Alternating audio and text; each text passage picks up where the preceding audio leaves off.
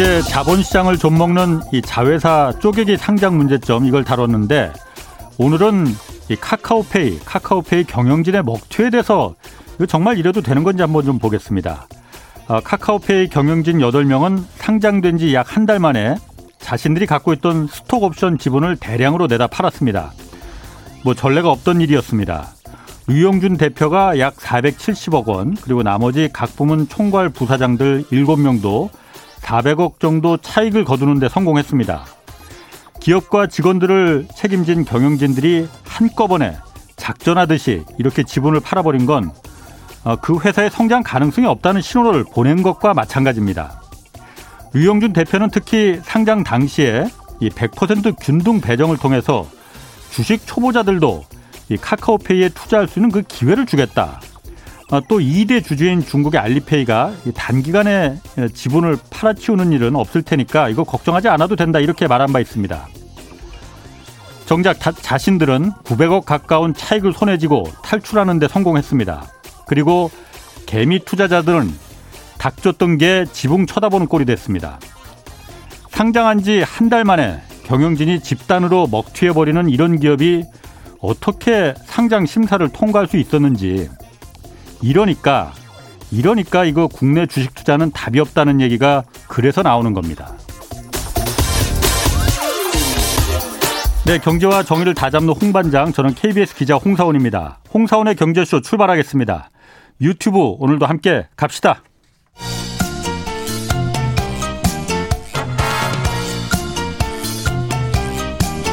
경제는 어렵고 주식은 더더욱 어려우시죠? 괜찮습니다. 우리에겐 염불리 염승환 이사님이 계시니까요. 친절하고 정확한 주가 분석. 이 시간 꼭 함께 해주세요. 네, 염불리의 영양 만점 주식 분석 시간입니다. 염승환 이베스트 투자증권 이사 나오셨습니다. 안녕하세요. 네, 안녕하세요. 네, 주식과 관련해서 오늘 이 염이사께 궁금한 거 있는 분들은 짧은 문자 50원, 긴 문자 100원이 드는 샵 9730으로 문자 보내주시기 바랍니다. 자, 오프닝에서도 제가 좀 그 말을 했었는데 카카오페이 경영진 먹튀 사태 내용부터 좀 살펴볼게요. 네. 일단 간단한 내용 좀 어떤 건지 모르시는 분들도 있을 네. 거예요.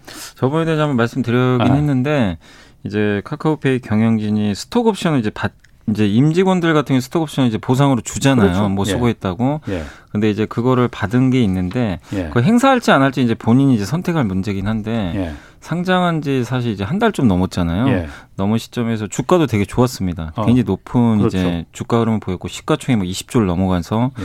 KB 금융지주까지 앞설 정도로 그리고 이제 앞서 설명해 주신 대로 많은 개인 투자분들이 정말 공모주청에게 네. 또 카카오페이들 많이들 쓰시잖아요, 예, 실제로. 예, 예. 그러다 보니까 또 손쉽게 접할 수 있는 기업이고 균등 이 청약까지 가능하다 보니까 예. 정말 너나 할 것 없이 청약을 많이들 해서 주식을 들고 있었는데 예. 이제 갑자기 이제 날벼락이 떨어진 거죠 사실은 예. 갑자기 그러니까 이게 대주주의 영향은 어마어마하거든요 이 경영진이라는 그렇죠. 게 예. 경영진이 주식을 팔면은 아 이거는 안 좋은 신호라는 걸 누구나 예. 사실 알고 있잖아요 근데 이게 되게 이례적인 게 보통 이 대주주라든가 경영진의 이제 물량 같은 경우는 특히 이제 우리 사주라고 하죠. 네. 보통 이제 직원들이 이제 예, 우리 사주 받잖아요. 네. 이제 신규 상장할 때 예. 1년 동안 못 팔게 돼 있어요. 보호예수 보호예수라 그래서 예. 투자자 사실 보호 장치예요. 그렇죠. 예. 네. 그러니까 어떻게 보면 약간 그것도 먹튀를 방지하자는 뭐 그런 그렇죠. 차원도 어. 있고 기관 투자들도 많게는 6개월까지는 못 파는 기 자기가 약속을 하죠. 그렇죠. 확약을 걸죠. 아. 일부 2대 주주, 3대 주주도 그런 경우가 있는데 예. 이 스톡 옵션은 사실 그런 좀 제한은 없거든요. 아, 스톡 옵션은 네. 그게 주식이 아니니까 아직까지는. 네, 아직은 주식이 아니니까. 아하. 근데 이건 사실 도의적으로 봐서 예. 봤을 때 상장한 지 얼마 안 됐잖아요. 예. 그래서 만약에 아마 보통은 대주주들이 1년 후에는 팔 수 있어요. 예. 그러니까 자기 지분 같은 경우도. 예. 그건 이제 그건 뭐 대주주의 자유니까 음. 불법은 아닌데 이제 보통 만약에 카카오페이가 1년 후에 뭐 상장하고 나서 어느 정도 지난 다음에 만약에 예. 스톡옵션 행사했으면 예. 이렇게까지 사태가 안 커졌을 텐데 그러니까, 예. 상장한 지 30 며칠밖에 안 됐는데 37일 만에 37일 예. 그리고 그것도 가장 주가가 좋을 때 예. 그리고 이제 더 지탄을 받는 건 근데 아니 뭐 기사 찾아보시면 아실 거예요. 뭐 이 경영진이 다 여덟 명이 한 어. 번에 다 같은 날에 그러니까 같은 날에 같은 날에 이제 동시에 매도를 했다는 게 그러니까 시간에 주식 시장 끝나고 자금 네, 매도로다가 네, 한꺼번에 블록딜로 그냥 한 번에 넘겨버린 네. 거죠. 그러니까 이제 이거 다 여덟 명이 다 짜고선 했다는 건가요, 그러면? 다 사전에 뭐 얘기가 돼 있었겠죠. 안 그러고는 네. 그렇게 할 수가 없는 거니까. 우리 다 이거 다 팔자 우리 여덟 명 네. 경영진들은 미리 그러니까 이미 사전에도 얘기가 있었던 게 아닌가. 이거는 뭐 확인을 해 보셔야 되지만 네. 우리가 그냥 상식적으로 추론을 해 봤을 때 예. 그래서 지금 사실 이 카카오페이를 믿고 투자하셨던 개인 투자분들이 지금 굉장히 기분이 안 좋은 상태고. 예. 이게 성장성을 믿고 투자했는데 그리고 사실 유영준 대표가 처음에 상장할 때도 주주 가치를 제고하는 뭐 정책들을 펼치겠다라고 언급을 했었거든요. 예. 근데 그거에 반하는 거잖아요, 사실은. 그러니까. 그러니까 어떻게 보면 이제 개인 투자자들 입장에서 배신감을 느낄 수밖에 없는. 예. 그리고 더 지금 우려되는 게 이게 일부예요. 아직 어, 스톡옵션이 어, 남아 있어요. 한 3분의 1만 지금 팔았는데. 네, 그래서 지금 44만 주가 나왔는데 그거 제외하고도 300만 주가 더 있어요. 예. 근데 이것도 사실은 뭐 맘만 먹으면 팔 수도 있어요, 사실은. 예. 근데 지금 이제 분위기 때문에 어떻게 될지 모르겠지만 예. 아직도 물량이 더 많이 남아 있다는 게 어. 좀 주가에 지금 여전히 부담으로 작용하고 있다 이렇게 보시면 되겠습니다. 그러니까 경영진 8명이 그거 다 팔아버리고 서는 그다음에 주가가 곤두박질 쳤죠 카카오페이 네, 많이 빠졌어요. 당연히 그렇겠죠 그러니까 네. 경영진들이 그 뭐 배로 말하면은 선장이 난파선 된다고선 배를 버려버렸는데 그 누가 그 배를 갖다가 가능성이 있다고 보겠습니까? 그러니까 이제 개인 투자분들 그렇게 생각할 수밖에 없는 거고 예. 믿고 투자하셨던 분들은 이런 이제 경영진에 그것도 여덟 명. 예. 그 이게 경영진에서도 끝날 문제는 아니고 뭐 간담회도 한다고 하는데 직원들하고. 그러니까 유영준 대표가 네, 그러니까 일이 커지니까 예. 설명을 좀 하겠다고 그러던데. 네. 예. 뭐 거기 이제 무슨 내용을 할지는 제가 이제 뭐 기사에는 정확히 안 나와 있지만. 예. 우리가 추정을 해봤을 때 그 카카오페이 직원들도 되게 허탈해하는 사람들이 많다고는 하더라고요. 예. 왜냐하면 이번에 차익을 챙긴 것만 해도 예. 이게 금액이 꽤 되잖아요. 이게 예. 한뭐 400억 이상 되는 걸로 저도 알고 있는데. 그러니까 8명이 아, 800억. 예. 900억 가까이 돼 870억. 맞아요. 예. 아. 이 정도의 돈을 이제 8명의 경영진은 이제 수익을 낸 거죠. 예. 냈는데 일반 직원들 같은 경우는 약간 이제 그 괴리감이라고 해야 되나요? 예. 상실감. 나도 이제 같이 나오죠. 그래서 이제 그런 부분 때문에 아마 간담회를 하려고는 하는 것 같아요. 예. 그래서 지금 주주도 그렇고 좀 직원들도 음. 좀 카카오페이 때문에 굉장히 지금 서로 지금 좀 기분이 안 좋아 있는 그런 상태가 좀 이어지고 있는 것 같습니다. 예를 들어서 아 유영준 대표 같은 경우는 이제 그, 그 카카오 그 그룹 본사 공동 대표로 간다고 그러더라고요. 뭐 네, 영전하는 거잖아요. 간다고 하더라고요. 기사를 네. 보니까 이게 네. 그쪽으로 이제 영, 뭐 어떻게 보면 영전하는 거죠. 카카오 예. 본사 대표로 가는 거니까. 이제 이제 그쪽으로 내정이 된 거는 같은데 네. 그건 뭐 이제 카카오 내부에서 또 어떻게 결정을 할지 모르겠지만 그러게. 일단 지금 예정은 그렇게 돼 있는 것 같습니다. 왜그 아무리 물론 돈이 몇 백억이 눈앞에 보이는데 뭐 사람인 이상 욕심이 안 날 수는 없을 거예요. 네. 안날 수 없을 겁니다. 그런데 그렇지만 어쨌든 그 기업과 카카오페이라는 그 기업과 신생 기업과 수많은 고용한 직원들을 책임지고 있는 경영진들이잖아요. 네. 그럼 경영을 맡지 말든가. 그래서 그랬어야지. 약간 이제 약간 말과 행동이 좀 다르다는 그런 부분 때문에 좀 지탄을 받고 있는 것 같습니다. 자, 그래서 음. 이 스톡 옵션이 아까 말씀하시기를 그러니까 스톡 옵션 같은 경우는 아직은 주식이 아니기 때문에 네. 그러니까 일, 나중에 주식으로 권한을 그 행사할 수 있는 거죠, 그러니까. 네, 행사할 그럼, 수 있고 본인이 안 하면 그냥 사실은 주식 자체가 성립이 안 되는 거죠. 예, 예. 그냥 네. 휴지 조각이 되는 거고. 네, 맞습니다. 그런데 이렇기 때문에 보호의 수도 없고 네. 뭐 그러다 보니까 이런 이번에 이런 문제가 터져버린 거잖아요. 네. 금융당국에서 그래서 이번에 이거 보고서는 그럼 뭐 좀 대책을 세운다면서요 지금. 네, 그러니까 왜냐하면 이제 투자자들 입장에서 이게 이런 식으로 돼버리면 보호가 안 되기 때문에 네. 증권거래소에서는 이제 제도 개선을 좀 하려는 것 같아요. 그래서 주요 경영진이 있잖아요. 뭐 예. 혹시라도 뭐 스톡 옵션을 받게 되는 예. 특히 이제 신규 상장을 앞 이제 하게 되는 기업들. 네. 흔히 뭐 벤처 기업이죠. 예. 사실 보면 이제 앞으로 내년에 쏘카도 있고 또 예. 카카오 계열사가 많이 상장해요. 카카오 엔터, 모빌리티 예. 상장 다 앞두고 있거든요. 예. 그러니까 이 기업들도 사실 뭐 그러, 그러지 말라는 보장은 없잖아요. 예. 그래서 그런 것들을 이제 좀 그 약간 막 방지하기 위해서 주요 경영진이 갖고 있는 스톡 옵션에 대해서는 예. 를 들면 이제 보호 예수를 걸어버리는 거죠.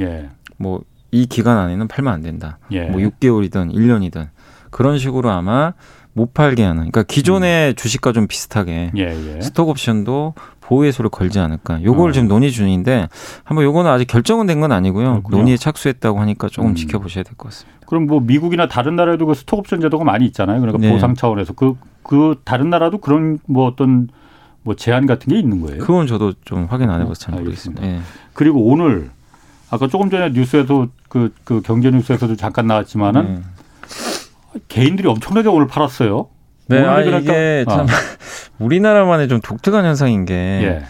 그 우리나라 지금 대주주가 10억이에요. 한 종목당 내가 기준이? 10억을 예, 기준이요. 예, 예. 그러니까 내가 만약에 코스닥에 뭐 삼성전자도 똑같죠. 삼성전자를 내가 10억 예. 갖고 있으면 대주주예요. 예. 근데 그 대주주 기준이 예. 오늘이에요.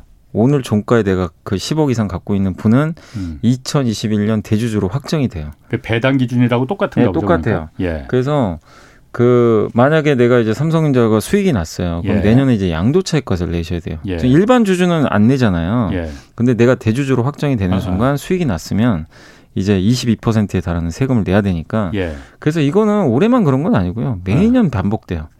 아, 세금 안 내려고? 예, 네, 안 내려고. 아. 왜, 왜냐면 이제 회피한다 예. 그러죠. 예, 예. 그리고 본인만 10억이 아니고 예. 이제 자기 가족들 있잖아요. 예, 예. 합산이에요. 아하. 합산해서 한 종목이 10억이 돼 버리니까 만약에 뭐 자기 와이프나 뭐 아니면 자기 뭐 자식이 예.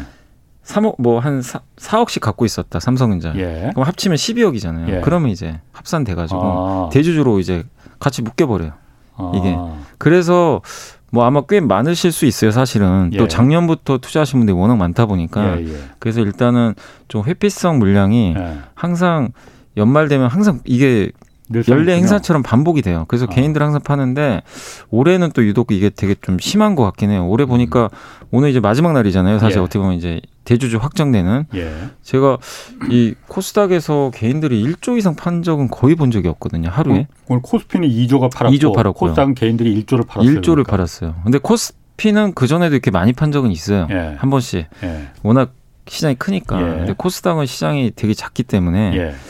예. 근데 이렇게 팔았다는 거는 오늘 판 거는 누가 봐도 어. 이제 세금을 회피하기 위한 음. 물량이었다. 그리고 보통 이런 경우에는 다음 날 다시 삽니다.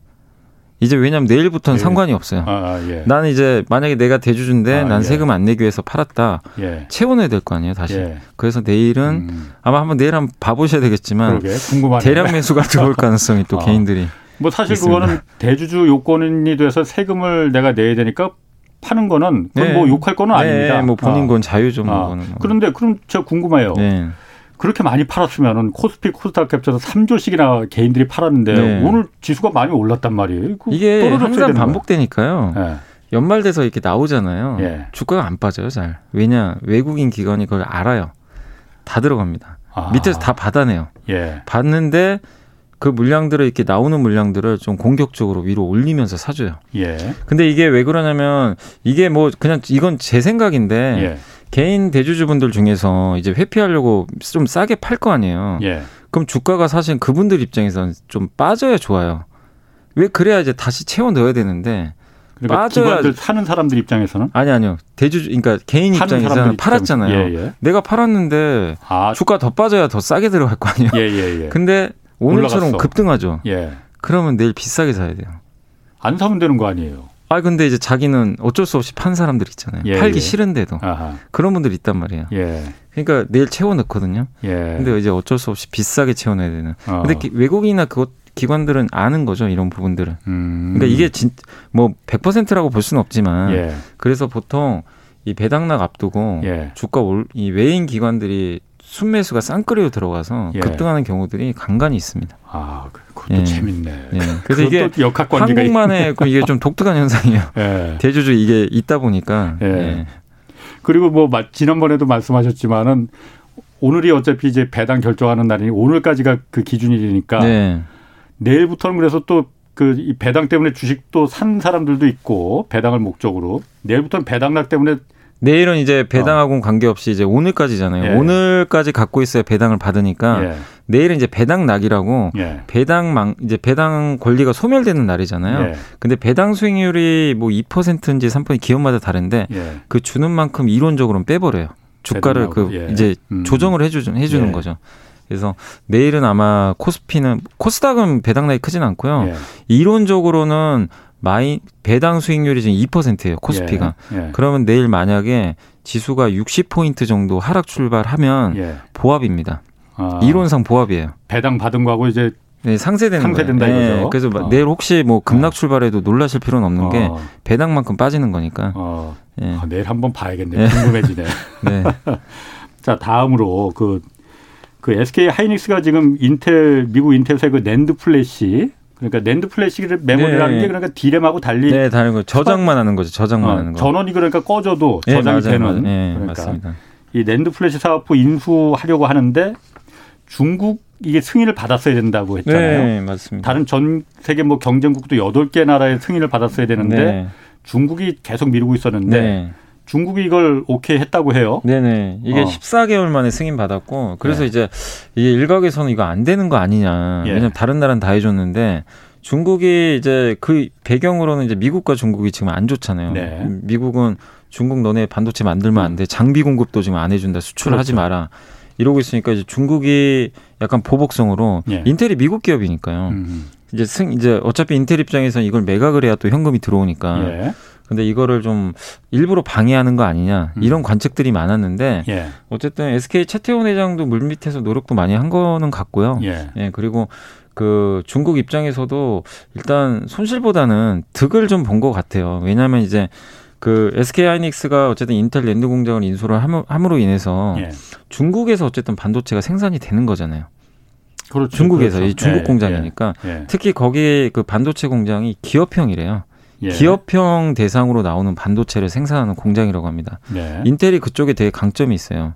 어쨌든 그렇게 되면 이제 중국 쪽에 예. 생산이 됐기 때문에 중국 쪽 위주로 지금 먼저 공급이 될 가능성이 높거든요. 기업형 반도체라는 게 뭘 말하는 거예요? 그러니까 뭐냐면 기업들도 네. 우리 그러니까 지금 기자님이 집에 노트북 있으면 네. 그건 개인 개인 거잖아요. 예. 네. 거기에 요새 보면은 예. SSD라고 요새 많이 달릴 거예요. 어, 하드 그렇죠. 하드 말고 아, 하드 디스크 워낙 느리니까, 네, 느리니까 SSD 그 소리도 안 나고 되게 빠르잖아요. 아, 예. 근데 이제 기업들 대상 기업형이 음. 또 따로 있어요. 예. 그러니까 기업 아. 대상으로 만드는 SSD죠. 예. 뭐 그러니까 우리 그냥 일반 사무 그러니까 일할 때 예. 회사에서 지급하는 그런 PC 같은 거 있잖아요. 예. 그런 데 들어가는 거 아니면 서버 예. 이런 데 들어가는 이제 SSD라고 보시면 좋겠는데 낸드랑 음. 다 포함한 예. 건데 그쪽에서는 인텔이 굉장히 절대 강자라고 합니다. 어. 삼성전자 다음으로 되게 이 점유율도 높고 예. 그래서 굉장히 이제 강자인데 그 사업부를 이제 인텔 입장에서는 메모리 안 하겠다는 거거든요. 우리 음. 메모리 안 하고 낸드는 메모리잖아요. 예, 예. 비메모리만 예. 하겠다. 아. 이래서 이제 매각을 하는 건데 예. 그게 SK 하이닉스 입장에서 이걸 인수를 하면 낸드가 좀 약해요. 하이닉스가. 음. 점유율도 제가 알기로는 4, 5등 정도 했고 예. 적자예요. 아니 낸드 플래시 메모리라는 게 뭐 예. 스마트폰이나 뭐 이런 서버 뭐 이런 데 들어간다 주로 스마트폰에 많이 들어간다고 하는데 네, 그러니까 여러분들이 만약에 시장이 커요 그러면 수요가? 어, 굉장히 크죠. 이게 뭐냐면 어. 옛날에는 이게 옛날 아이폰 기억 안 나세요? 옛날 아이폰 처음 나왔을 때는 용량이 그러니까 사진 몇 개만 넣어도 못 예. 넣어요. 그러니까 용량이 너무나 예, 작기 예. 때문에. 음. 근데 지금 아이폰이나 이런, 이런 삼성의 스마트폰 보시면 예. 요새 256기가바이트까지. 그렇죠. PC는 1테라바이트도 들어가잖아요. 예. 그러니까 옛날에는 용량이 뭐 16기가, 아. 뭐 32기가 이 정도밖에 안 됐거든요. 예. 점점 커지는 거죠. 이게 다 낸드인데 네. 낸드 플래시로 이제 PC가 꺼져도 뭐 사진 같은 거 음. 영원히 저장이 가능하잖아요. 그래서 시장은 점점 커져요.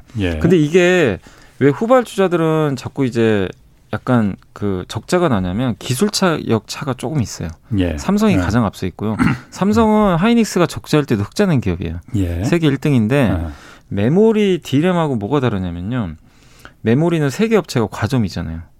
지금 삼성, 삼성 하이닉스, 하이닉스 마이크론. 마이크론. 근데 여기는 한 여섯 개 업체가 아, 낸드는? 낸드는 지금 싸우고 있어요. 아하. 삼성이 좀 앞서 있고 예. 2, 3, 4등은 고만고만해요. 예, 예. 근데 인텔이 아마 3위 정도 할 거예요. 예. 근데 이번에 하이닉스가 이거를 딱 인수하는 순간 업체 하나가 없어지잖아요. 그렇죠. 이거 이제 consolidation 현상이라고 하는데 음. 인수합병이 되면서 자동으로 구조 조정되는 효과가 생겨요. 예. 아. 그럼 낸드 업체 전체 입장에서 좋은 거고 예. 키옥시아가 그렇군요. 옛날에 도시바잖아요. 일본 키옥시아. 네, 일본 키옥시아. 예. 거기가 예전에 도시바가 사실 절대 강자였죠. 예. 지금 많이 약해졌지만 예. 이쪽도 뭐 매각한다는 얘기도 일부 있어요. 근데 예. 하이닉스가 이 회사 지분도 갖고 있어요. 키옥시아까지. 음. 그래서 인텔을 인수하는 순간 이제 2등으로 점프를 하게 됩니다. 점유율이. 그렇군요. 그러니까 음. 하이닉스 입장에서는 얻을 게 많다 보니까 음. 인수를 했는데 결국 큰 산을 넘었다라고 그러네요. 보시면 되겠습니다.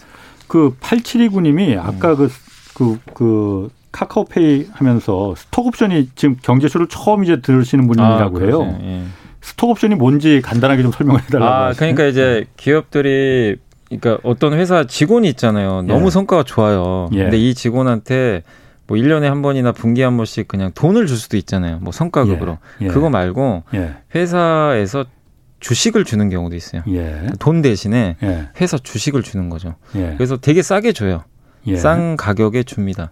주는데 그 주식을 만약에 내가 받았잖아요. 예. 그럼 본인이 결정을 해야 돼요. 예. 주식을 받아서 행사할 수도 있어요. 예. 안할 수도 있고. 예. 그러니까 성과급을 돈 대신 주식으로 받았다. 음. 이게 이게 이제 스톡 옵션이에요. 그렇군요. 예. 8637님이 그리고 이거 저도 좀 궁금하거든요.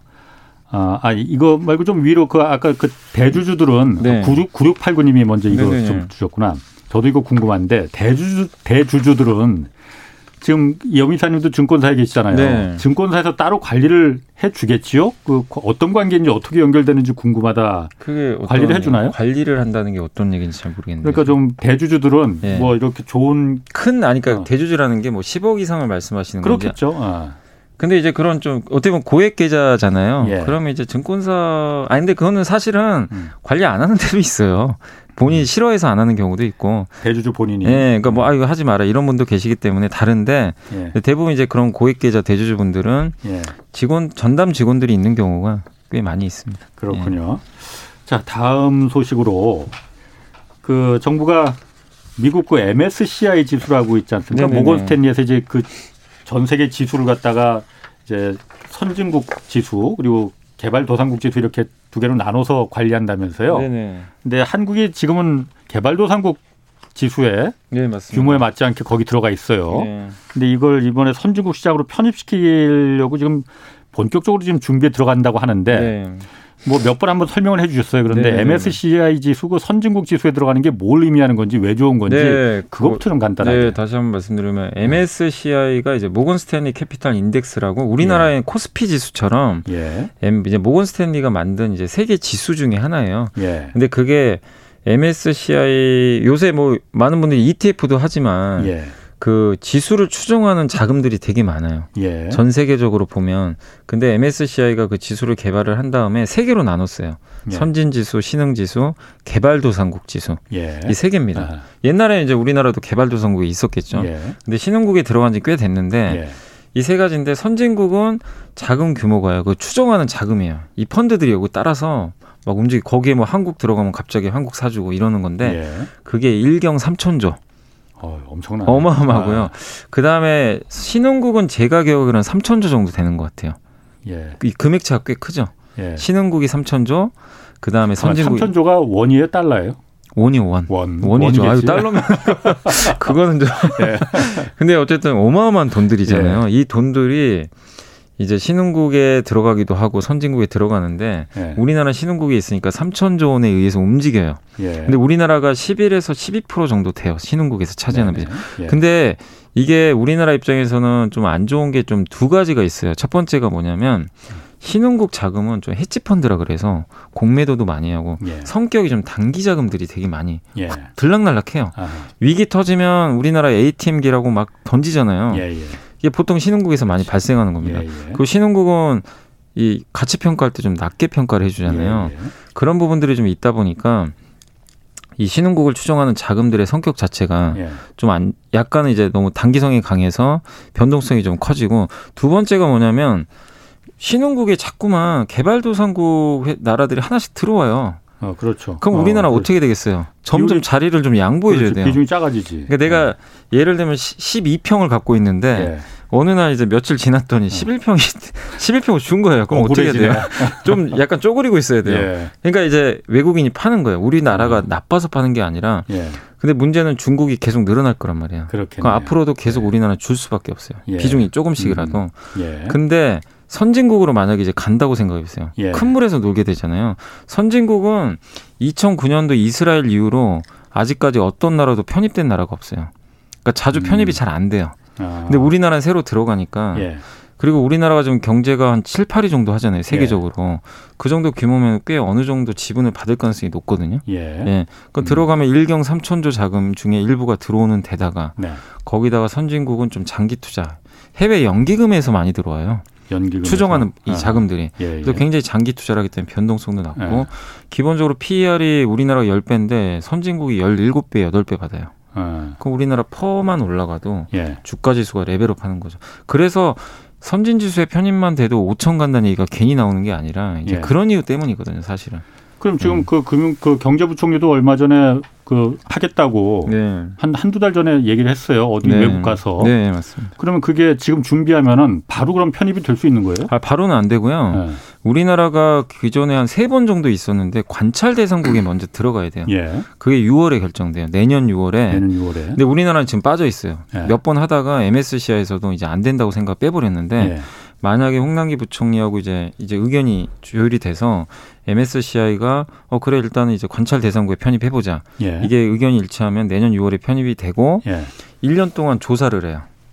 한참 남았구나. 네, 그럼 예. 2023년 6월에 정식 편입입니다. 예. 지금 가장 빨리 될 수 있는 게. 예. 근데 아시겠지만 주가는 선반영을 해요. 아, 선반영. 네, 그래서 먼저 있었네. 올라갈 가능성이 예. 높아요. 아, 편입되기 그러니까, 전에. 아. 이게 만약에 이게 모르죠 어떻게 될지 모르지만 예. 분위기가 무르익는다면 예. 반영이 그러니까 편입이 안 되더라도 예. 6월 내년 6월이잖아요. 빠, 아니, 예. 내후년이죠. 내후년. 예. 내후년 6월에 이제 정식 편입이 될 수 있는데 빠르면 음. 주가는 만약에 그 전에 움직일 수 있기 때문에 내년 6월에 관찰 대상국에 편입되는지 체크해 보시고 지금 제일 그 시장에서 우리나라가 안 됐던 이유가 외환 시장을 24시간 개방하라 그랬거든요. 네, 역외 거래 허용하라고. 네, 24시간 이거 안 되면 못 한다. MSCI가 네. 단호하게 얘기를 했는데 우리 한국은 그 IMF 트라우마가 좀 그러니까. 강한 나라이기 때문에 예. 이게 외환 보유가 물론 많긴 많아요 예전보다 예. 그래도 우리가 잠자는 사이에 또 무슨 그럼. 일 발생하면 어떡하나 예. 이좀 공포심은 있어서 그동안 예. 정부가 이거를 아예 추진도 안 했거든요 예. 하다 말아버렸는데 예. 근데 홍남기 부총리가 그때 기사를 보니까 이번에 그것까지 감안해서 추진하겠다. 그러니까 24시간 개방을 하려는 것 같아요. 지금 정부 입장. 그 외환 외환 위기의 그러니까 가능성이 좀 높아진다 하더라도 이 자본시장이 커지는 그리고 지수가 아까 말씀하신 대로 5천까지 가면은 그 편익이 훨씬 더 크다 이렇게 네, 판단한 그렇게 거군요. 봐야 될 것 같고 그리고 이제 외환 보유고도 예전하고는 비교할 수 없을 정도로 많이 늘어났고 예. 그리고 저는 이제 그게 좀 됐으면 좋겠어요. 달러 스와프. 이번에 음. 해지된 걸로 아는데 예, 해지됐어요. 그러니까 예. 평상시에라도 미국하고 달러 스와프가 잘 돼 있으면 예. 24시간 개방을 해도 예. 이제 달러가 어느 교환을 할 수 있는 거잖아요. 그러니까 달러 스와프라는 거는 그러니까 우리가 갑자기 네. 달러가 모자랄 때 그냥 한국 돈 워낙 그냥 미국에다가 우리가 잠깐만 네, 맡길 테니까 달러도 좀 바꿔줘. 네, 바꿔주는 해주는. 거. 네, 그걸 이제 상시적으로 해주면 예. 이 리스크 자체가 없어질 수 음, 있거든요. 음, 그렇겠네요. 그러니까 그것만 좀 되면 예. 크게 그건 걱정할 거 없는 것 같아요. 5259님이 삼성전자 block deal 얘기가 있나 보죠. 여기 설명 좀 아, 그게 뭐냐면 홍나희 여사 있잖아요. 아, 그 상속세, 상속세 때문에. 때문에. 네, 그거는 예. 1월 달 중에 아마 할 거라는 얘기가 있어요. 원래 예. 일정상으로는 이번 달에 할 뻔했어요. 근데 예. 그게 좀 늦어졌나 봐요. 예. 그래서 1조 원이 좀 넘어요. 근데 어. 그 아니 상속세 때문에 이제 재원 마련 때문에 예. 팔기로 했기 때문에 예. 그건 뭐 나올 수밖에 없는 물량인데 그렇죠. 그거 되면 주가 좀 빠지겠죠. 근데 그거는 뭐 어쩔 수 없이 나와야 되는 물량이기 때문에 예. 뭐 저는 뭐 펀더멘탈 가치는 전혀 문제는 없다. 오히려 어. 혹시라도 그 날짜는 정해진 게 아니니까요. 예. 나오게 되면은 예. 그때 오히려 또 기회가 되지 않을까 싶어요. 아 예. 오히려. 예. 왜냐하면 이게 반도체 경기하고는 아무 상관이 없는 거잖아요. 그렇군요. 예. 그리고 또저 현대차 얘기 좀 뒤에 좀 해야 되는데 네. 먼저 질문이 계속 들어와서 많은 분들이 물어보시는데 4396님, 9498님이 현대차가 수소차 사업 여기가 수소차를 거의 유일하게 현대차고 도요타만 하고 있잖아요. 네. 근데 승용차 부분에서 중단 중단한다고 뭐 저도 그 기사는 한 번 읽었어요. 네. 이거 맞는 건가요, 일단? 그런데 이게 단독 보도라서 아직 네. 현대차에서 네. 공식적으로 입장 발표가는 안 나왔는데 예. 그 교사 이제 한 언론사에서 단독 보도가 나왔어요. 예. 그래서 현대차가 제너시스 모델로 예. 수소차를 개발 중이라고 하더라고요. 예. 개발 중인데 거기에 연료전지 3세대 모델이 탑재가 되나 봐요. 네. 그걸 개발을 하는데 기존보다 가격도 더 저렴하고 예. 뭐 효율도 올라가고 개발하는데 그걸 잠정적으로 중단했다는 뉴스가 떴습니다. 어. 수소차에 들어가는. 예. 그러니까 이제 그게 나오니까 오늘 그 뉴스 때문에 그 수소차 관련된 그 value chain들 있잖아요. 예. 중소형주들이 폭락을 했어요. 한 기업은 막 15%씩 빠지고 음. 수소차와 연관이 돼 있는 기업들이. 예. 왜냐하면 아 이러면 이제 현대차가 이제는 그렇지. 수소차 아예 안 만드나? 예. 이 생각까지 드는 거죠. 그 혼다도 수소차 만들다 포기해 버렸어요. 예. 접었거든요. 도요다하고 예. 지금 거의 이제 남아 있는 게 현대차밖에 없는데 예. 수소차 관련 기업들은 그거 믿고 지금 많은 분들이 투자를 하셨는데 예.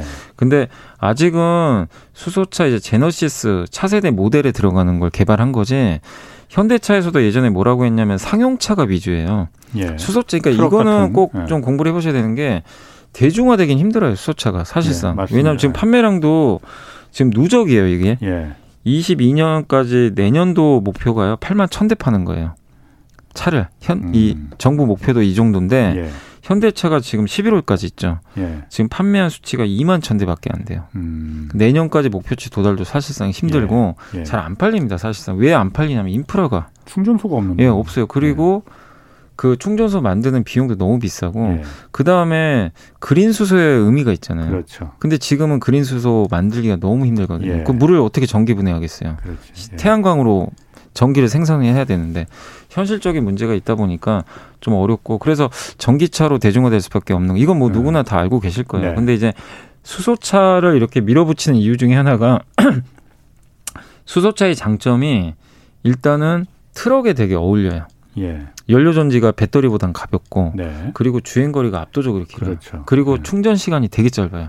네. 5분이면 끝나요. 그렇죠. 뭐 가솔 네, 기름 넣는 거랑 똑같으니까 뭐. 근데 트럭 트럭으로 이제 비즈니스 하시는 분들은 아니 뭐 1시간 2시간이 이게 돈 어떻게 보면 이제 돈과 관련돼 있는데 예. 전기차는 충전하느라고 시간 다 보내야 되거든요. 예. 근데 수소차는 그런 게 없어요. 그렇군요. 그래서 수소 트럭이나 버스 음. 아니면 이제 드론 택시 같은 거 있잖아요. 약간 날르는 거. 예. 그런 쪽으로는 강점이 있기 때문에 거기서 저는 변경된 건 없는데 사람들이 어쨌든 이제 현대차가 그래도 수소 개발에 굉장히 열심히 했으니까 음. 그걸 믿고 투자하셨는데 뭔가 좀 중단됐다고 하니까 오늘 투자 심리가 굉장히 좀 위축됐다. 그러게 현대차도 고민이 많을 것 같아요. 지금 현대차도 이게 수소를 그 선도적으로 좀 먼저 치고 네. 나갔는데 의외로 수소에 대한 장점보다는 단점들이 더 많이 네. 좀 부각이 되는 것 맞습니다. 같아서 네. 뭐 이번에 그 연구개발 조직도 딱 바꿨다고 하는데 그 다 전기차로다가 올인하는 전기차로 약간 전동화 쪽으로 예. 사실 이제 전동화는 음. 그 수소차에도 들어가는 건데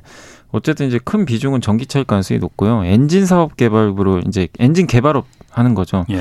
이것도 지난주에 왜 이슈가 됐냐면 현대차 주가가 안 간 이유가요. 예. 가장 결정적인 게 내연 기관 차에서 넘어가야 되는데 예. 속도가 너무 느리대요. 어. 시장이 원하는 속도가 안 나오니까 그렇죠. 이거 언제 넘어갈까? 예, 근데 예. 넘어가기가 어렵잖아요. 예. 여기에 인력들 기존의 이 구경제를 떼어내야 되는데 이게 그 고용 문제가 있거든요, 사실. 그렇죠. 그 엄청난 부품들이 그렇지. 있는데 근데 전기차로 넘어가면 부품 수가 확 줄어요. 예. 그럼 당연히 실직자가 또 나올 수밖에 없는 상태다 보니까 현대차나 정부나 다 고민이 있을 수밖에 없는데 예. 지난주에 어쨌든 과감하게 선언을 한 거죠. 예. 이게 사실 엔진 때문에 현대차가 세계 빅5가 된 거거든요. 예. 전에 그 정주영 회장님이 엔진 만들라 그렇죠. 그래가지고 예, 예. 그게 진짜 성공했죠. 성공해가지고 예. 이 위치까지 왔는데 현대차의 상징인데 음. 이거를 이제 안 만들겠다, 개발 안 하겠다. 이건 사실 이제 어떻게 보면 폭탄 선언이죠. 그러네요. 전기차로 가겠다. 근데 예. 주가는 화답을 했어요. 어, 이제 속도가 좀 빨라지네. 예. 근데 이제 앞으로 더 우리가 체크는 해봐야 되겠지만 현대차가 이제 과거의 구경제랑 조금씩 멀어지려는 예. 그런 모습들이 좀 나오고 있다. 예. 다른 그 메이저 그 자동차 회사들은 어떻습니까? 뭐 그 독일 회사들이나 일본 회사들이나 거기도 지금 좀 과감하게 예. 특히 GM 같은 경우가 굉장히 강력하게 그걸 좀 구조조정 같은 거 하고 있는 것 같더라고요. 아. 그러니까 이제 해고도 좀 하면서 예. 예. 그렇게 하는데 현대차는 사실 해고가 쉽지가 않잖아요. 그렇죠. 그래서 예. 그러니까 이게 약간 딜레마거든요. 예. 어떻게 자연스럽게 넘어가느냐. 그래서 음. 주가가 GM 포드가 막 두 배씩 갔어요 올해. 예. 현대차는 음. 연초 대비 빠졌잖아요. 그 이유가 이 속도 전환. 음. 이거에 대한 좀 우려감이 그동안 좀 컸었던 것 같아요. 그렇군요. 예. 그리고 지금 국토교통부가 그래서 자율주행차 로드맵 2.0, 2.0 이걸 네. 확정했다고 하는데 이게 자율주행차 로드맵 2.0이라는 게 뭘 말하는 거예요? 그러니까 지금 어. 그 이제 자율차 이게 보니까 자율차 네. 뭐 드론, 수소 전기차 뭐 가상현실, 로봇, 인공지능, 자율운항, 선박 같은 일곱 개 신산업 분야에 대한 예. 이 로드맵이 수립이 됐다고 하고요. 예. 이게 이제 레벨 3 자율주행차라고 하는데 레벨 4도 있고 레벨 3도 있는 게 예. 레벨 3는 뭐냐면은 그 운전자가 일단 탑승은 무조건 해야 되고요. 예. 탑승한 상태인데 돌발 상황이 갑자기 발생하잖아요. 네. 운전자가 네. 개입을 해야 돼요. 브레이크 밟는 거. 뭐 그런 거라든가. 예, 예 돌발에서는. 예. 레벨 4는 운전자가 개입을 안 해요. 타고는 있어야 되는데 예. 개입을 아예 안 하는 겁니다. 차가 알아서 그러니까 돌발 모든 걸 다 알아서 컨트롤하는. 네. 그래서 네. 이제 내년도에 아마 나오는 거는 그 레벨 3 예. 이걸로 일단 알고 있고 음. 그다음에 이제 로드맵 요걸 통해서 아니 내년에 그럼 레벨 3 그러니까 운전자가 핸들 안 잡는 그 차가 도로에 그럼 돌아다닌다는 거예요? 네, 돌아다닐 수 있, 이제 하겠다는 내년에? 거죠. 그러니까 시험 시범으로 아, 아. 시범으로 아직 이제 완전히 상용화는 아니고 어. 시범 주행은 좀 겁날 것 같은데. 그래서 그게 이제 법제도 좀 개선이 더 예, 돼야 예. 되니까 예. 완전 상용화는 좀 시간은 걸릴 거예요. 그 예. 제도 근데 내년에는 현대차가 실제로 제너시스에 예. G90 모델인가요? 거기에 예. 그 이 레벨 3 탑재한 차를 아마 내년도에 아마 좀 출시할 계획은 일부 있는 것 같아요. 예. 근데 그거는 물론 시범 주행을 하겠죠. 예. 하겠지만 일단 이런 이제 규제들을 좀 풀어서 하겠다는 것 같고 이거를 이제 운행하려면은 뭐 면허가 사실 있긴 있어야 되는데 자율주행은 자기가 운전하는 건 아니잖아요. 그래서 네. 간소 면허 발급 얘기가 나오는 것 같더라고요. 그러니까 면허 뭐 저도 정확한 내용 모르겠는데 음. 기존의 면허랑 좀 다르게 예. 면허증을 좀 굉장히 간소화해서 발급할 수 있게 어. 하는 뭐 그런 저, 조건부 면허라고 하나요? 뭐 그런 것도 좀 추진을 하고 있는 것 같아요. 어, 뭐 브레이크만 밟을 줄 알면 면허 그, 그 정도는 모르겠어요. 것 같은데. 예. 어, 어. 그래서 아니 면허도 그렇지만은 보험 같은 것도 그러면은 예를 아, 들어 아, 내년에 당장 이게 돌아다닌다고 하면은 어뭐 위급 상황에서 운전자가 개입을 해야 된다고 했을 때 그게 뭐 바로 개입이 뭐 안 된다면 만약 에 네, 사고가 났어 사고 나면 그러면 그 사고 책임을 누가 그 져야 되는 건지 그것도 애매할 것 같은데 이 것도 네. 근데 확실히 정부에서 이건 좀 선을 그어줘야 될 것 같아요. 예. 차, 차, 그러니까 자동차 제조사의 책임이냐, 예. 운전자 책임이냐, 그러니까. 이걸 명확히 가이드라인 해야 되는데 뭐 레벨 4부터는 차 회사가 책임을 질 가능성이 굉장히 높고요. 예. 근데 레벨 3는 운전자가 좀 개입을 하잖아요. 예. 그러니까 이게 아직은 좀 정확히 아, 가이드라인이 정해지진 않은 것 같아서. 예. 근데 일단 그 조사를 해보니까 삼성화재나 현대해상, KB 손해보험 같은 데는 예. 일단 내년에 개인용으로 예. 그요 요 보험 있죠. 예. 자율주행차에 관련된 보험을 일단 출시를 할 것으로 좀 나와 있습니다. 레벨 3부터 음. 예. 일단 하고 몇몇 회사들은 아직은 검토는 안 하고 있는 걸로 나오는데 예. 일단 내년에 어쨌든 개인용 보험이 출시된 후에 우리가 음. 좀 상황을 한번 체크해 봐야 될 것 같습니다. 8637님이 그 12월 30일을 우리나라만 그 휴장하는 거 이거 없애야 됩니다. 이런 의견 주셨어요. 선진국 어느 나라 연말에 휴장하는 나라 없는데 아. 옛날 후기로 매매할 때 생긴 연말 휴장일 이거 반드시 없애야 한다. 금융시장 다 일하는데 거래소만 휴장인 게 거래소만 휴장인 게 말이 되느냐 뭐 아니 뭐 쉬는 음. 나라도 일부 있어요 있는데 네.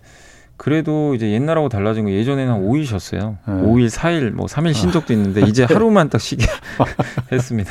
그래서 뭐 12월 31일 네. 그날 하루 쉬게 됐어요. 자, 그럼 좀 쉬고 쉬면서 일해야지. 자, 네. 3775님이 어, LG화학 앞으로 회복 불가능한 건가요? 이거 물어보셨거든요. 아니요, 저는 회복된다고 생각을 하는데 왜 네. 지금 주가 못 가는지는 다들 많이 네. 알고 계실 거예요. 네. 그 ETF 내 다음 달에 네. LG 에너지 솔루션이 상장을 하니까 passive ETF에서 다 뺄, 뺄 거라 이거죠. 근데 LG화학이 LG 에너지 솔루션 지분 80%를 안 갖고 있다고 생각하시는 것 같아요. 갖고 있어요. 예. 어쨌든 지분을 갖고 있는데 희석이 돼 버리니까 예. 그게 안타까운 일이죠. 예. 그래서 그 절반밖에 가치를 못 받으니까요. 근데 예. 그걸 계산을 해도 지금 주가는 절대 저평가 상태는 맞거든요. 예. 근데 어쨌든 이 상장 이슈 때문에 예. 아무도 안 살려고 그래요. 누가 살려고 하겠어요? LG가. 어제 저희도 이게 뭐 같은 경우라고 예. 욕했거든요. 그러니까 주주분들 입장에서는 어. 굉장히 이제 열이 받는 일인데 어. 아니, 나는 받지도 못하는데 주가는 예. 폭락해 있고 예. 근데 결국 이제 이 이슈는 이제 다음 달에 상장하잖아요. 예. 다음 달 말에 상장을 하고 나면 조금 이제 미리 선반영된 감은 있어요. 예. 근데 저는 뭐 다른 건 몰라도 LG화학은 절대 저평가 상태에 맞기 때문에 예. 수급적인 부분은 저도 예측은 불가능합니다. 또 다음 달에 어떻게 움직일지는. 예. 근데 그것까지 반영해서 좀 싸진 건 맞으니까 음. 제 개인적으로 제가 계산해 봤거든요. 예. LG화학이 그러니까 만약에 LG 에너지 솔루션 적정 시총이 100조라고 계산을 해보면 예. LG화학 적정 주가 제가 봤을 때는 아니 그러니까 적정 주가라고 하는 표현이 그런데 예. 최소 75만 원 이상은 나와요. 75에서 78만 원 정도는 계산이 돼요. 음. 왜냐하면 화학 회사도 있고 예. 2차 전지 소재도 하고 예. LG 에너지 솔루션 지분 80%에 그걸 뭐 최대한 할인해 가지고 절반이라고 칠게요. 예, 그럼 40%는 보장 받아야 아. 되잖아요. 예, 예. 근데 그거 합치니까 예. 그 정도는 나오는 것 같아요. 어. 예. 뭐 그래도 또 뭐 2차 전지 소재 같은 것도 분할해서 또 상장시켜 버리면은 아 그러면 큰일 납니다. 그거는 진짜 어. 그러면 안 될 것 같아요. 진짜. 아. 제발 그러 제발 저도 좀 안 그랬으면 좋겠습니다. 그러게. 예. 이제 그건 그만 좀 했으면 좋겠어요. 좀 소액주주들도 좀 보여줘야지. 아, 마, 말씀에 생각나는 게 어제인가요? 네. NHN이라는 기업이 주가 폭락을 했어요. NHN? 9%인가요? 아. NHN이 게임 회사잖아요. 예, 예. 원래 네이버에서 이제 떨어져 아, 그렇죠. 예. 기업인데 게임도 하고 그 아마 아실 거예요. 이렇게 뭐 약간 사행성 게임 있잖아요. 뭐 우리 뭐 고스톱 게임을 안 해봤어요. 예. 약간 고스톱 같은 예, 거, 예. 그거 하는 아. 게임 회사가 있는데 그걸 예. 운영하는 회사인데 예. 그 회사의 핵심 사업부 중에 하나가 클라우드 사업을 해요. 아. 클라우드 사업이 핵심이에요. 네네. 그래서 NHN 투자하신 분들이 그 회사 보고 많이 그걸 보고 하는데 예. 갑자기 물적 분할하겠다고. 유행 탔네. 예. 거기도. 그래서 예. 금요일 날 그게 뜬 거예요. 아. 장 끝나고 뜬 것 같은데 어제 그래서 주가 폭락을 해버렸습니다. 그러니까 자꾸 이제 물적 분할 얘기가 나오니까 그래서 이게 좀 경영진들 입장에서 조금 좀 신중하게 좀 결정하셨으면 좋을 것 같아요. 이게 왜냐면 물적 분할 얘기만 나오면요. 예. 기본적으로 주가가 그냥 폭락을 해버립니다. 당연히 그렇죠. 예, 아, 저라도 팔죠, 그거. 그러니까 어. 좀 신중했으면 좋겠어요. 어제 또 음. 개인 투자분들 지금 NHN 갖고 계신 분들도 음. 좀 굉장히 좀 속이 상한 좀 그런 일이 발생했어요. 아, 이게 자본 시장이 지금보다 5천 뭐 5천 포인트 뭐 이런 얘기 나오기 전에 네. 건전하게 정말 투자하는 사람들이 믿고 이 시장을 믿고 투자할 수 있는 그 기반을 마련해 주고 나서 네 그게 해야지 이런 식으로 가버리면 누가 장기 투자를 네, 하겠습니까? 맞습니다. 아니 왜냐하면 정말 멀쩡한 기업들이었거든요. 아니 네. 돈도 잘 벌어요. 사실은 네. 우량하고 네. 뭐 얼마 전에 그 CJ E&M도 그랬고, 그랬죠. 예, 굉장히 저평가돼 있어요. 예. 근데 갑자기 무조건 예. 그래서 이 지금 거래소하고 여당 측에서 뭐 제도 개선한다고 하니까 예. 제발 이거를 좀 이제 선진국처럼 예. 뭐 물적 분할한 기업들을 이제 상장을 못하게 한다거나 예. 아니면 상장을 하려면 저번에 그 다임러 같은 경우는 그렇죠. 물적 분할할 때 주주들한테 기존 주주들한테 그 신주인 수권을 줘버렸어요. 65%를 나눠줬어요. 예. 그러니까. 그러니까 다 거의 다 찬성을 그렇지. 해버린 거야. 예, 예. 뭐 상장해도 된다. 어, 왜냐하면 내가 없죠. 내가 받아가니까 아, 예. 주식은 그런 식으로 좀 제도 개선을 해서 예. 소액주주들 권리를 좀 보존할 수 있는 정책이 빨리 음. 좀 마련이 돼야 될 것 같습니다. 뭐 선거철이니까 내년에 이번 대선 후보들도 지금 이런 물적 분할 얘기 그 어, 예, 그다 두 후보 다 그런 얘기를 한 것 같더라고요. 최근에 어. 이제 기사를 찾아보니까 그래서 요거는 좀 빨리 뭐 누가 되건 간에 좀 전향적으로 음. 빨리 좀 결정을 했으면 좋겠고. 뭐 대선 후보가 두 분만 있는 건 아니는데 네, 뭐 하여튼 네. 대표적인 두 분이 다뭐 네, 얘기, 예, 얘기는 하셨어요. 예. 자 그리고 다음에 올레드 TV 있지 않습니까? 네. 저도 이거 뭐 광고에서 많이 봤어요. 올레드가 그러니까 유기 발광 다이오드 TV 시장이라고 네, 하는데 맞아요. 이게 급격하게 팽창하고 있다. 얼마나 팽창하고 있길래 뭐 이런 기사가 나오는 거예요. 그러니까 OLED TV가 비싸긴 해요 아직도. 근데 이제 네. LCD보다 색 재현력이 더 좋고요. 예. 그 장점이 그거래요. 우리 그 이제 검은색 화면 있잖아요. 그러니까 영화관 같은 데 보면은 검은색이 나오잖아요. 예. 집에서 LCD로 검은색을 보면요. 완전 검은색이 아니라 약간 맞아요. 회색이에요. 맞아요. 사실은. 예. 근데 OLED는 진짜 검은색입니다. 음. 완전 순 검은색이 나오는 게 예. 왜냐면 LCD는 이 태생 자체가 뒤에 백라이트 유닛이라고 형광등 예. 같은 걸 넣어요. 아하. 빛이 그러니까 자체 발광 못 해요. 예, 예. 그래서 그걸 넣어줘야 됩니다. 예. 그래서 요즘에 LED를 이 형광등으로 쓰거든요. 대체해서. 예. 그래서 예전보다는 좋아진 거죠. 예. 근데 그걸 넣어줘야 되기 때문에 좀 두꺼워요. 아하, 예. 두꺼울 수밖에 없어요. 근데 OLED는 소재 자체가 유기 소재예요. 자기가 발광 자기가 직접 발광해요. 예, 그래서 예전에 뭐 광고도 했었잖아요. 자체 예. 발광한다고. 예, 예. 그래서 굉장히 얇게 만들 수 있는데 예. 단점이 뭐냐면은 이런 이제 산소나 이런 공기 이런 것들을 맞닥뜨리게 되면은 예. 이게 이제 변질될 수도 있고 화면이요 이렇게 정지 화면 있잖아요. 예. 오랫동안 정지해 놓으면요 번인 현상이 생겨요. 아. 잔상이 거의 계속 남아 있어요. 예, 예. 이게 좀 최대 취약점이래요. 네. 그래서 TV에 적용을 못했어요. 음. 스마트폰은 우리가 2, 3년 쓰고 바꾸잖아요. 그렇죠. 아, 그렇죠. 그 정도는 하는데 아. TV는 기본 10년 쓰거든요. 예, 예. 번인 현상이 심하면 이제 못 봅니다. 예. 예. 그래서 OLED가 대중화가 어려웠어요. 네. 가격도 비싸고. 예. 이제 그런 것들을 잡는 제품들이 이제 나오기 시작했고 예. 장 이제 올해부터 가격차가 좁혀졌어요. OLED TV, 어. LCD가 좀 비싸지다 보니까 예. 그래서 올해 3월에 내년도 전망을 했어요. TV를 OLED TV 670만 대 전망을 했는데 예. 지금 이번에 800만 대까지 올렸어요. 어. 그럼 한 2, 30% 올라간 거잖아요. 예. 이게 2, 30%만 올라가도요. 엄청난 거거든요. 이게 수치가 음. 적은 게 아니에요. 예. 이게 올리는 게 쉽지가 않다고 그러더라고요. 전망 예. 자체가 원래 높은데 예. 높은 전망에서 또 올려버린 거예요. 그만큼 수요가 엄청나다는 거예요 지금. 지금 올레드 TV 만드는 데가 삼성하고 LG TV는 네. 그러니까 TV는 일본도 만들어요. 일본도 일본, 중국. 네. 그 다음에 삼성은 아직 안 만들어요. 아. 삼성은 그 LED TV만 만들고, 예. 근데 거기 들어가는 패널이 중요하잖아요. 예, 패널은 예, 예. LG 디스플레이만 유일하게 만들어요. 전 세계에서 혼자. 아, 전 세계에서? 혼자 만들어요 지금. TV용은. 그럼 일본, 중국 그 만드는 텔레비전 회사들도 그럼 다 LG, LG 걸 쓰는 거예요? 소니, 파나소닉 다 LG로부터 공급을 받아요. 예. 그래서 지금 이번에 예. 삼성도 드디어 양산을 했어요. 예. QD OLED라고 약간 방식은 다른데 예. 패널을 양산했고 아마 예. 그걸 단 TV가 내년에 나올 겁니다. 삼성도. 예. 그러니까 삼성도 아직 정식 출시는 안 한 거죠. 예. 근데 삼성하고 자꾸 LG가 이제 구매할 거라는 얘기가 자꾸 나오는 게 음. 삼성이 1년에 5천 대를 출하를 해요. TV를. 네. 세계 1등인데 예. 지금 내년에 그 생산할 수 있는 대수가 예. 그러니까 그 삼성이 자체적으로 패널 만드는 게 OLED가 100만 대밖에 안 된대요. 아까 QD OLED라는 예. 게 예. 너무 적잖아요. 예. 그러면 삼성 전자 입장에서는 TV 시장에 선두를 뺏기면 안 되거든요. 이제 예. OLED 넘어가는데 예. 100만 대 가지고는 택, 택도 없잖아요. 예. 그래서 LG로부터 이거 받아야 되는 거 아니냐. LG 디스플레이. 네, LG 디스플레이는 1년에 뭐 500만 대인가요? 1000만 대까지 생산을 해 주니까. 예, 예. 그래서 이거 아마 받지 않을까? 음. 이런 얘기가 계속 나와요.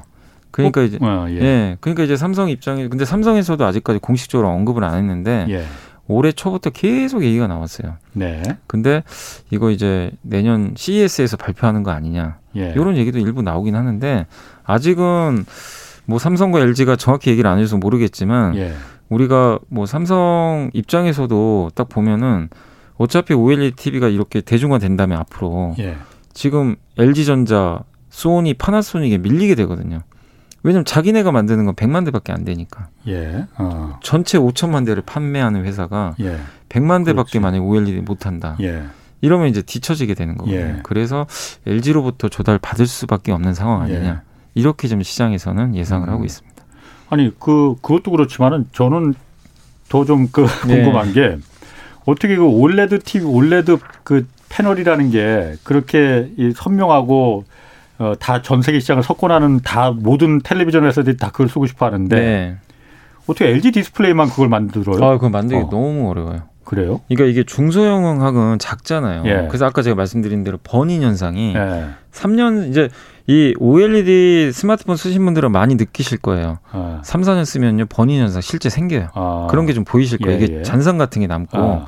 이게 색이 좀 달라 보이는 경우가 있어요. 예. 정지하면 오랫동안 해놓으면. 예. 근데 TV가 만약 에 그렇다고 생각해 보세요. 나는 TV를 최소 10년 써야 되는데. 그러면. 예. 그래서 그 기술 개발이 너무 어려운 거예요. 아 LG 디스플레이는 그럼 그걸 그걸 좀 어느 정도 극복을 한 것 같더라고요. 예. 그러니까 삼성도 그러니까 중국 업체들도 이거 쉽게 지금 못 만들어요. 예. 일본이 예. 예전에 그러니까 저도 기사 찾아보니까. 예.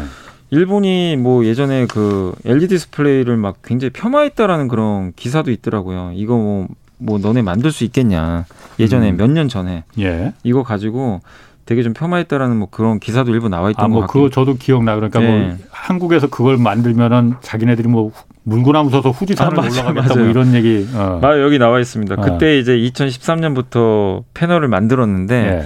일본 회사들이 조롱을 한 거죠. 예. 한마디로 야 너네 그거 되겠어? 예. 약간 이제 그런 식으로. 예. 왜냐하면 그때 당시만 해도 OLED를 TV 대형으로 만든다는 거의 불가능하다고 다 그랬어요. 음. 대형화하기가 너무 예, 어렵다고 좀 평가를 해서 예. 일본도 못 만든 거거든요. 사실 예. 기술력이 안 되니까. 예. 근데 LG 디스플레이는 적자를 봐가면서 예. 성공을 했고 이제 본격적으로 흑자 전환에 이제 진입을 할 시기가 왔거든요. 예. 그래서 LG가 대단한 거죠, 사실은. 그러게. 그 전부터. 어. 근데 어쨌든 이제 삼성 입장에서도 지금 물량을 안 받을 수도 없고 예. 누구도 지금 못 만들어요. 음. 삼성은 이제 조금 만들기 시작했고. 예. 근데 삼성도 아시겠지만 처음에 만든다고 어떻게 100%다 좋은 게 나오겠어요. 그렇죠. 처음 만들 네. 때는 불량품도 많이 나와요. 네. 이 수율이라고 하잖아요. 이거 음. 개선하는데 예, 예. 시간도 걸려요. 예. 그래서 어쩔 수 없이 좀 LG 걸 쓸 수밖에 어. 없는 상황 아니냐. 이게 좀 시장의 좀 중론이다라고 보시면 되겠습니다. 그러게 뭐 삼성하고 LG가 둘이 뭐 경쟁 관계이긴 하지만은 뭐 서로 그 부품을 경쟁사에서 공급받는 것도 뭐 나쁘진 않을 것 어, 같은데. 어, 나쁘지 않아요. 네. 그러니까 왜냐하면 이게 실제로 LCD 있잖아요. 예. 삼성 이제 LCD 거의 셧다운하고 있는데 예. LCD TV를 만드니까 예. 중국산도 많이 받는데 LG 디스플레이에서도 공급을 받아요.